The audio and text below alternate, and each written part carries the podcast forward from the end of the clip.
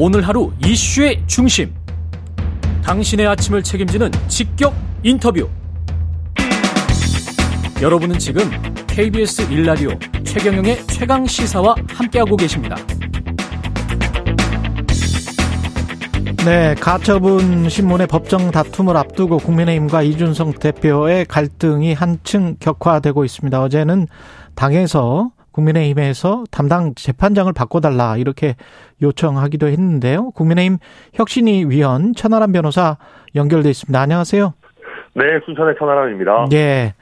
이게 어제 국민의힘이 전주의 비대위원과 재판장, 남부지법의 재판장이 대학 동기다. 네. 그래서 재판부를 교체해달라. 어, 이게 전주의 비대위원과 재판장이 대학 동기면 서로 친할 수 있으니까 뭐 안 좋은 건가요? 이게 국민의힘에 안 좋은 건가요? 이게 좋은 건가요? 왜 교체를 해달라는 거죠? 그러니까 요즘 유행하는 사자성어로 얘기를 하자면은 네. 어 한마디로 어 개콘 촬영이 아닌가 생각이 들어요. 예. 그러니까 아니 뭐 물론 예. 대학 동기라고 다 친한 건 아니고 예. 서로 사이가 안 좋을 수도 있죠. 예. 뭐 그렇다면은 정말로 그런 구체적인 사항을 써서 내야 됩니다. 음. 이 사람과 내가 과거에 구원이 있어가지고 예. 공정한 재판을 받을 수 없다라는 내용이 구체적으로 들어가야 되는데 예. 그런 것은 아니고 그냥 단순히 나랑 대학 동기였다라는 내용이고요. 또 사실 한 조금 거슬러 올라가 보면 지난번 가처분 신문기일에 이미 전주의 비대위원이 출석을 해가지고 신문에 참여까지 했었어요. 그러네요. 그러면 예. 네, 같은 재판장입니까? 그때는 네, 같은 재판부입니다. 예. 그, 네, 그때는 신문에 참여까지 해놓고 이제 와가지고 아 우리가 유리할 수도 있으니까 좀 음. 바꿔달라라는 취지로 얘기하는 걸로 지금 이해가 되는데 예. 그거는 약간 누가 보더라도 좀 납득하기가 어렵죠. 근데 제가 방금 사자성어로 개콘 촬영이라고 얘기했는데 예. 좀 떨리네요. 이게 윤리위가 또 뭐라고 할 수도 있을 것 같아가지고. 예. 네. 개콘은 한자가 아니고요. 촬영은 이제 한자니까. 예. 네. 한자와 한글이 복합된 그런 사자성어가 되겠습니다. 예, 그러니까. 저는 그래서 그런 예. 얘기를 드리고 싶습니다. 이제 우리 윤리위에 대해서도 예. 어, 쓸수 있는 사자성어 리스트를 좀 뿌려줬으면 좋겠습니다. 그러니까 사자성어 화이트리스트 같은 거를 좀 주셔가지고 양두구육은 된다 안 된다 뭐 이렇게 그렇죠. 말씀하시는 거죠. 뭐 예를 들면은 예. 어뭐 촌철 살인이다 이러면은 예. 갑자기 뭐 살인하자는 거냐 이러면서 또 징계하시고 이러면은 굉장히 예. 곤란해지지 않습니까? 그래서 그쵸. 좀 그런 가이드북 같은 거를 좀 주셨으면 좋겠다는 생각을 동시에 해보겠습니다. 일단은 재판부가 뭐 받아들이지를 않았고 그러니까 국민의힘에서는 재판부를 복수로 둘 수 있도록 사무분담 규정을 변경해달라 이렇게 또 네. 요청을 했는데 이거는 받아들여질까요? 어, 그러니까 지금 이런 걸 보면은 어, 논리로 재판부를 설득하기 어려우니까 집권 여당이 가지는 그 힘과 위세로 사법 행정을 담당하는 법원장을 어떻게든 어 뭔가 이렇게 압박해 보겠다 이렇게 보여요. 음. 그러니까 지금 저희가 관련 그 법원의 내부 규정을 보면요 어떻게 되어 있냐면 어, 요즘은 재판장들이 이제 변호사를 하다가 판사가 되는 경우들이 종종 이, 많이 있습니다. 있죠. 네. 그러면 본인이 과거에 근무했던 법무법인이거나 음. 아니면 그 판사와 이촌 이내의 친척, 그러니까 뭐 직계거나 뭐 형제자매거나 네. 이런 그 변호사가 근무하는 법무법인 이런 데들은 들어오면 재배당하도록 하는 내부 규정을 갖고 있어요. 그렇죠. 예. 그런데 뭐 판사와 뭐 법대 동기라거나 연수원 동기라거나 로스쿨 동기라거나 예. 이런 경우에는 재배당을 하지 않도록 하고 있습니다. 원칙적으로. 왜냐하면 그거를 300명 되잖아요. 그러니까요. 예. 그거를 재배당을 하도록 강제를 하게 되면은 음. 어, 우리나라 같은 경우는 특정 대학 출신이나 이런 게 너무 많기 때문에 네. 이게 제대로 법원 운영이 안 되고 또 내가 판사가 마음에 안 들면 그 규정을 악용해 가지고 판사 변경의 도구로 쓸 수가 있어요. 그럴 수 있겠네. 예. 네, 그러다 보니까 이제 그렇게는 안 하고 있는데 예. 이거를 저희 당에 있는 수많은 율사 출신이나 저희 비대위 쪽 대리인들이 모르시지 않을 겁니다. 근데 그럼에도 불구하고 무리하게 재판부를 변경해 달라고 요구하는 것은 이 재판부로는 우리가 좀 어렵겠다. 음. 그러니까 우리가 어떤 집권 여당이 가진 위세를 이용해서 어떤 예외를 인정해 달라라고 주장을 하는 것이거든요. 지금 이게 국민들이 보시기에 과연 타당할까? 저는 그렇지 않으리라고 봅니다. 변호사님 말씀하시는 거 쭉 들어보면 28일에 가처분 결과가 이준석 전 당대표에게 상당히 유리하게 나올 것 같다. 그거를 국민의힘이 감지한 것 아니냐 이런 말씀이십니까? 아무래도 그렇습니다. 왜냐하면 예. 이제 그 1차 가처분의 결과가 결론이 핵심 간단합니다.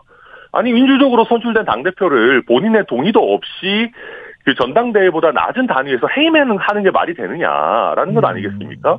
근데 그 이후에도 당원을 뭐 규정 개정하고 이렇게 했습니다마는 사실 그 당원 개정 과정도 뭔가 상황과 사람에 맞춰가지고 짜맞추듯이 규정을 만들어내고 있는 그런 상황이거든요. 네. 게다가 그 당원 개정도 전당대회를 통해서 전당원 투표를 한 게 아니고 그 하부 기관들이 그냥 자기들끼리 규정을 만들어 가지고 더 높은 민주적 정당성을 가지는 결국 대표를 소급적으로 몰아내겠다라고 하고 있는 국면이라서 아마 1차 가처분의 논리를 그대로 따라가게 된다면 이 이번에 N차 그러니까 여러 차례 들어온 가처분들도 방어하기가 당 입장에서는 쉽지 않다. 이런 내부적인 판단을 어느 정도 하고 있는 걸로 보입니다. 그러면 가처분 그 법적인 거는 그렇다고 하더라도 이번에 뭐 경찰이 무혐의 처분을 했잖아요. 그 성상납 의혹과 네. 관련해서도 그런데도 윤리위는 그 앞서서 또 징계를 했었고 이 상황에서 또 이 전 대표에게 또 징계할 가능성은 어떻게 보세요? 추가 징계 가능성? 그러니까 저 설마 하겠냐 싶은데요. 예. 지금까지 제가 설마 하겠냐 싶은 걸 다 했거든요. 음. 그러니까 이번에도 하실 것 같습니다. 예. 그러니까 네, 이번에도 추가적으로 어 뭐 제명이라든지 중징계를 하실 걸로 일단 당내 분위기는 형성돼 있고 그렇게 저도 예상하고 있고요. 예. 그러니까 제가 어제 그 재판부 변경 요청이 참 안 좋다라고 느꼈던 이유 중에 하나도 방금 진행자께서 말씀하셨지만 그 이준석 대표에 대한 수사 결과가 당 주류가 원하는 원하지 않는 방향으로 나오니까 예.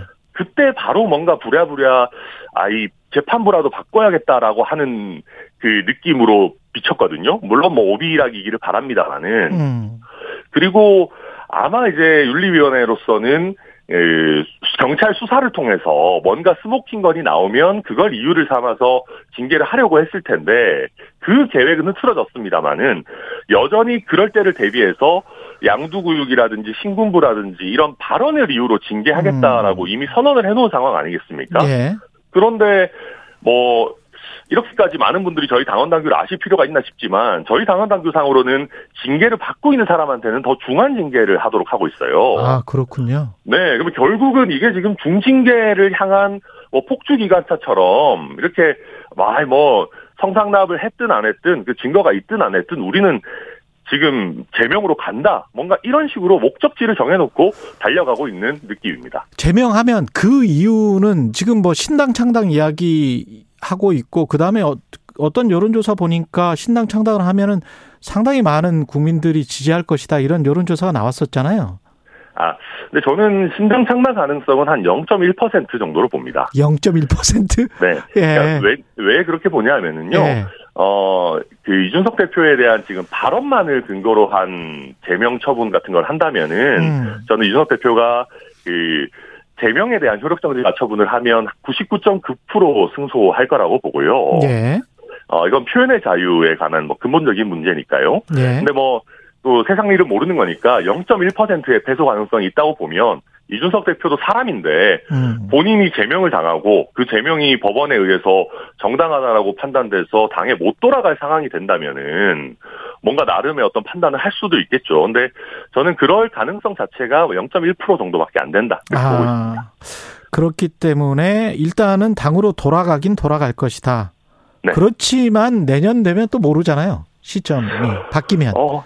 내년 뭐, 뭐 여름, 가을 이쯤 되면 천하람 변호사는 이준석 신당에 가 있을지도 모르는 거 아니에요, 혹시? 아, 뭐 저는 그런 가능성 없다고 보고요. 왜냐하면 어. 그런 예. 과거의 시도들이 예. 굉장히 많이 실패를 해왔습니다. 아. 이준석 대표 본인이 그걸 겪고 온 사람이고요. 예. 아무래도 어 저희가 결국은 보수 주류를 어, 개혁하고 혁신해서 스스로 주류가 되는 면을 선택하는 것이 오히려 낫다라는 생각을 강하게 하고 있습니다. 음. 게다가 물론 지금 당내 상황이 그 원내 상황으로 본다면은 제가 봤을 때는 어 이준석 대표를 몰아내자라고 하는 쪽이 아마 한 90% 이상 될 겁니다. 예. 그렇기 때문에 이준석 대표가 굉장히 일방적으로 당하고 있는 걸로 이렇게 느껴지지만은 음. 우리가 관점을 조금만 더 넓혀 가지고 원의 상황. 당, 예. 그렇죠. 당원 전체로 놓게, 놓고 보게 된다면 이게 뭐 그래도 한 7대 3 정도의 구도는 되는 것 같거든요. 사실 요즘 3위 이준, 이준석 그렇죠. 예. 사실 요즘 뭐 당대표 지지율 10% 안쪽으로 나오시는 분들도 음. 아 내가 당권 유자다 이러면서 목에 힘 엄청 주고 본인이 당의 주인이 될 수도 있을 것처럼 이렇게 다니시지 않습니까? 예. 근데 그런 걸 놓고 보면 당원들의 한 30% 내외의 지지를 받는 사람을 당에서 배제 배제한다? 저는 그것은 현대 민주정당에서 그렇게 쉽게 가능하다라고 생각하지 않습니다. 여기까지 듣겠습니다. 천하람 국민의힘 혁신위원이었습니다. 고맙습니다. 네, 감사합니다. 예, 아까 말씀드린 여론조사는 쿠키뉴스 의뢰로 한길 리서치가 17일부터 19일까지 조사한 결과고요. 이준석 신당 창당 지지 35.9%가 나왔던 조사입니다. 자세한 내용은 중앙선거 여론조사심의 홈페이지를 참조하시면 됩니다. 예, KBS 1라디오 최경련의 최강사 1부는 여기까지고요. 잠시 후 2부에서는 김준형 전 국립외교원장 만나보겠습니다.